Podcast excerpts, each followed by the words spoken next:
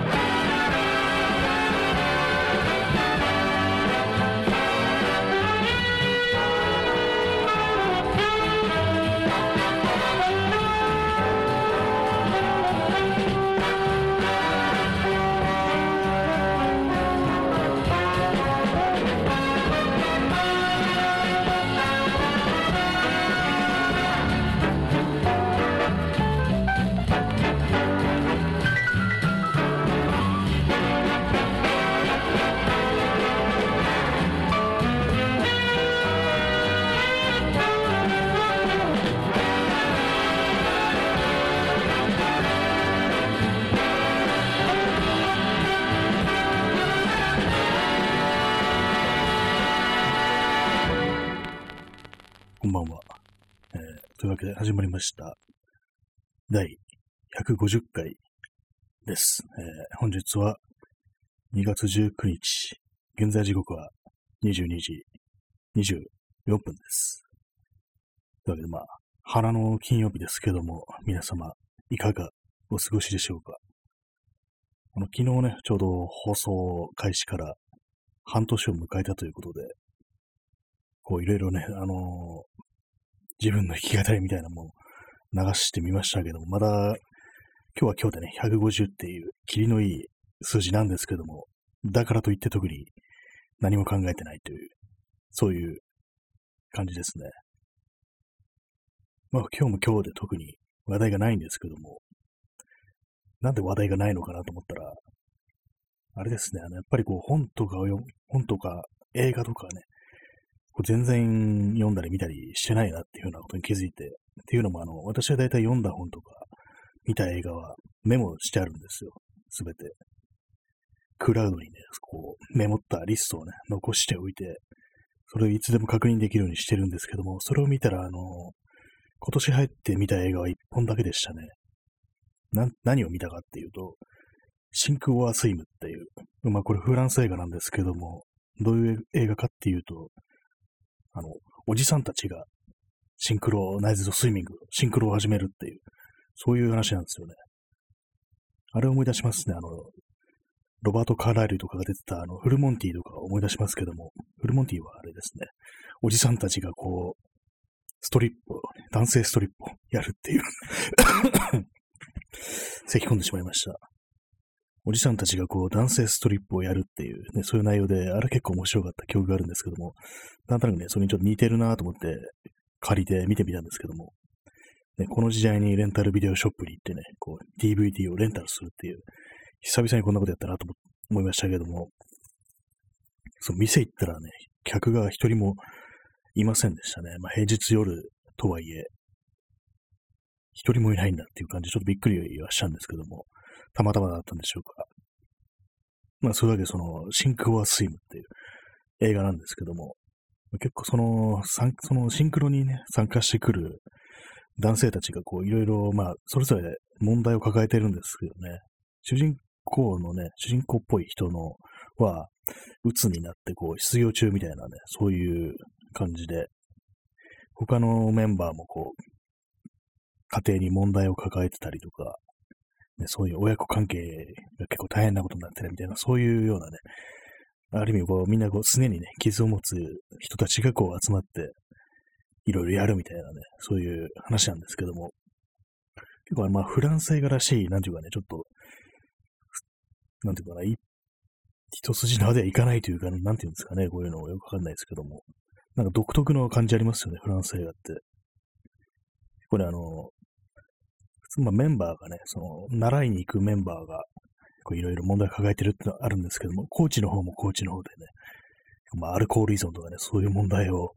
があったりしてね、結構大変なことになってるってあれで、まあ、それを隠しながらやってるっていうようなことがあるんですけども、まあ、そういう映画でした。まあ、大丈夫ですよ。ハッピーエンドなんでね、結構。まあでも本当にね、今年みたいがそれ一本だけで、まあ見たいものはあるんですけども、大体ね、そういうの、サブスク、ネットフリックスだとかね、アマゾンプライムだとかそういうところにあるんで、なんかね、こう契約するのがね、めんどくさいなみたいな、そういう気がして、まあこの放送でも何度も言ってますけども、でもサブスクってものは合わないなっていうね、月額制の、一旦ね、ああいうのを契約しちゃうと、なんか見ないと損だっていうね、そういう気持ちになってね、それでまあ気ばかり焦ってこう、ひたすらね、こう、お気に入りリストとかね、後で見るリストみたいなのに入れといて見ないみたいなね、で、後悔するみたいな、そういうことが非常に私もよくあるんで、それでまあ躊躇してるんですけども、それに比べてこう、レンタルでね、借りてこれば確実に見ますからね、返しに行かなきゃいけないわけですからね、返却日が決まっているところで、早めに見ようっていうね、そういうモチベーションが出てくるんですけどもね、それがサブスクだとね、まあ次の機会にみたいな感じでずるずるとね、いつ見てもいいんだしっていうね、そういう感じになってしまうんで、どうも苦手だななんていうふうに思ってるんですよね。まあ、そういうわけで、まあ、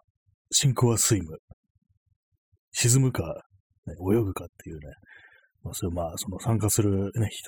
男性たちのね、こう人生的な状況で、もうね、ちょっとこ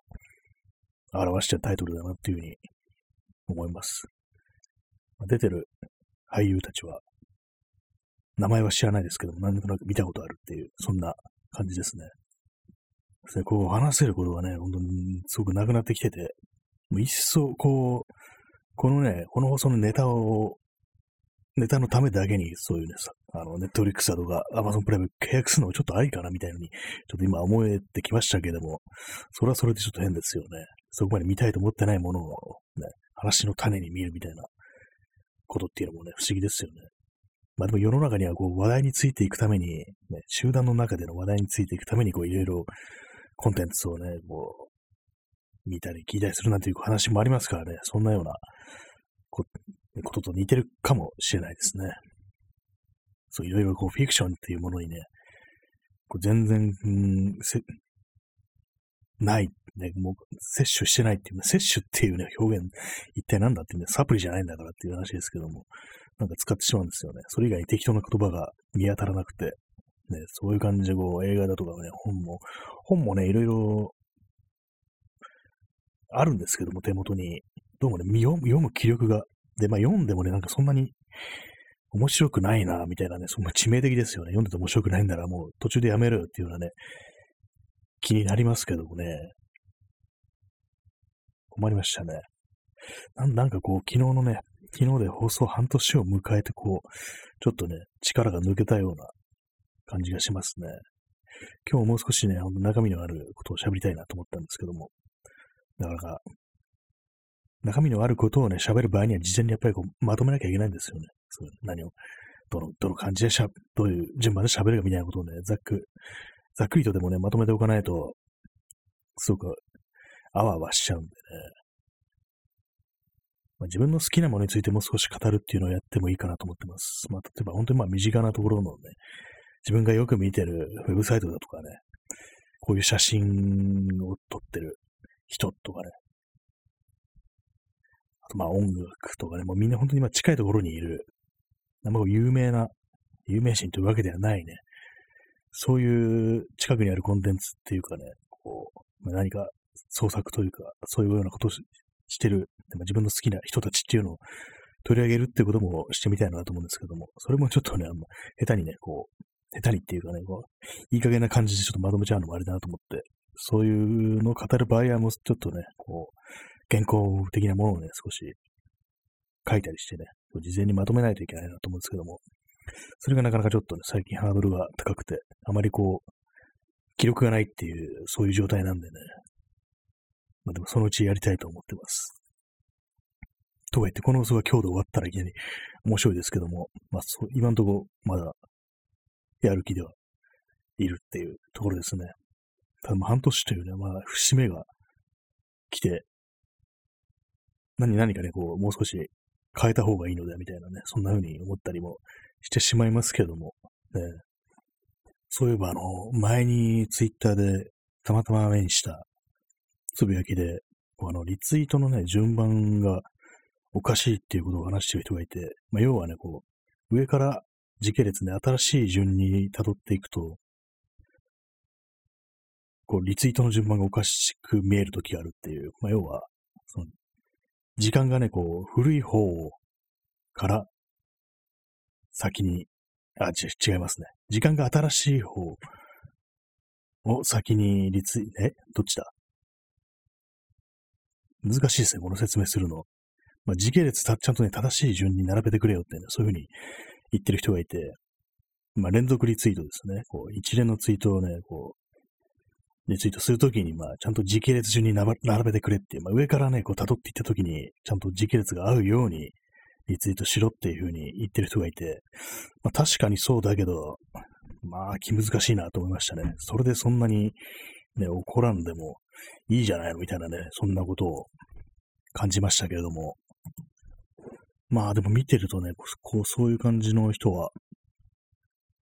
結構いるな、みたいな、ね、思いました。結構ね、自分のタイムライン以外にも見てみることがあるんですけども、そうすると、なんでこの人こんなことで怒ってんのかなみたいな、まあ、すごい、まあ、さっき言ったみたいなの結構ちっちゃいことで、かなりね、イラついてるっていうような人がいたりするのを見て、まあ、気難しいなというふうに思うんですけども、以前自分をね、翻って見てみると、本当にそういうことを言ってないと言えるだろうかっていうね、たまにこう自分のね、昔のつぶやきとかを見てみると、なんかこう、ね、ツンケンしてるな、みたいなことをね、たまに思ってしまうんですよね。まあ、その時その時のこう、コンディションというかね、調子悪い時はそんな風になってんのかな、なんて思ったりして。まあ、だからといって、特にね、スタイルが変わるわけでもないんですけども、まあ自分がこう、人を見てね、まあ、なんか、すごく、ちょっとな、みたいに思うことが、ひょっとしたら自分にも、ね、自分も思いっきりそういう同じようなことをしてるのかな、なんていうふうに、思ったりしてしまいましたね。まあそういうわけで、ね、自分の言ったことだとかね、書いたことだとか、まあこのおそばみたいにね、喋ったことだとかをたまに聞き直してみるのもいいことなのかもしれないな、なんていうふうに思いましたね。まあそれだけですね。本当になんか今日は、もう一転してシューンとしてみたいなね、放送になってますけれども、今ですね、T シャツにパーカー、スイングトップ、マウンテンパーカー、カバーオールにニットキャップっていうね、なんか異様に厚着した状態でこう喋ってるんですけども、喋ってたら暖かくなってきましたね。妙に今日夜になってから急に寒くなったなと思って、なんとなく着込んでみたんですけども、喋ったら暖かくなるってことでね、やっぱりこう、体を動かしないというかね、こう何かこう活動がないっていうようなね、状態に慣れすぎてるのかなみたいに思ってましたね。本当にまあ、ろくに口を聞かないっていうような状態が結構ありますからね。まあそういうわけで、本日、鼻筋ですけども、なんかこう、パッとしな感じになってしまいましたが、どうでしたでしょうか。まあまだ続ける気ではおりますので、まあそんな感じでよろしくお願いします。今日は、少し早いですけどもね、この辺で終わりたいと思います。それでは皆様、ご清聴ありがとうございました。最後にお聴きいただくのは、レイ・マーティン・オーケストラ&ストリングスの1964年のアルバム、ダンシング・アフター・ダークから、3 o'clock in the morning。この曲でお別れとなります。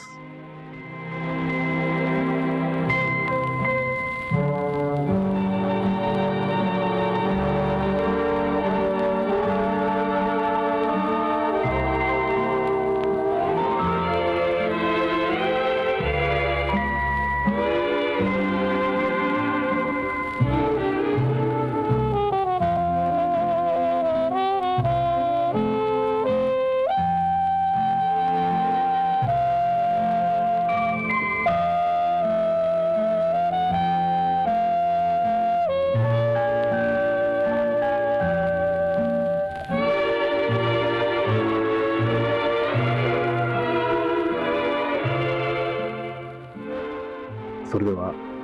本日の放送をすべて終了いたします。どちら様も日の元戸締まりご用心してお休みくださいませ。どうか皆様にとって明日という日が良い一日でありますように。2021年のネオ東京から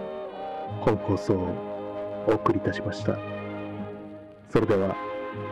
さようなら。